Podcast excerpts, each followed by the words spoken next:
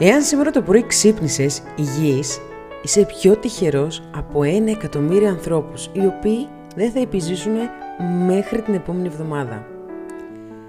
Εάν δεν έχεις ζήσει τον πόλεμο, τη μοναξιά της φυλακής, βασανιστήρια ή πείνα, τότε είσαι πιο τυχερός από 500 εκατομμύρια ανθρώπους σε όλο τον κόσμο.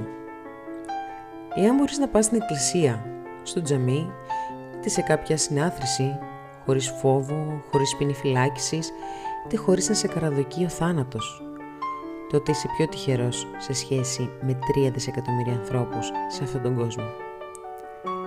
Εάν το ψυγείο σου έχει φαγητό, ρούχα και παπούτσια να φορέσεις, μια σκεπή πάνω από το κεφάλι σου και ένα κρεβάτι, τότε είσαι πιο πλούσιος από το 75% της ανθρωπότητας.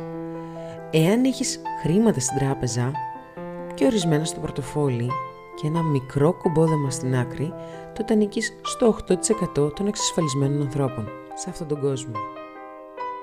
Εάν με ακούς, είσαι τρεις φορές πιο τυχερός από 500 εκατομμύρια ανθρώπους που δεν ακούνε. Σίγουρα θα έχεις κινητό, τάμπλετ ή τι υπολογιστή.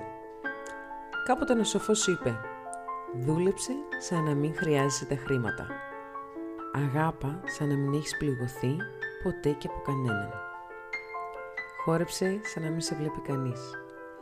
Τραγούδα σαν να μην σε ακούει κανείς. Και έτσι θα ζήσεις τον δικό σου παράδεισο.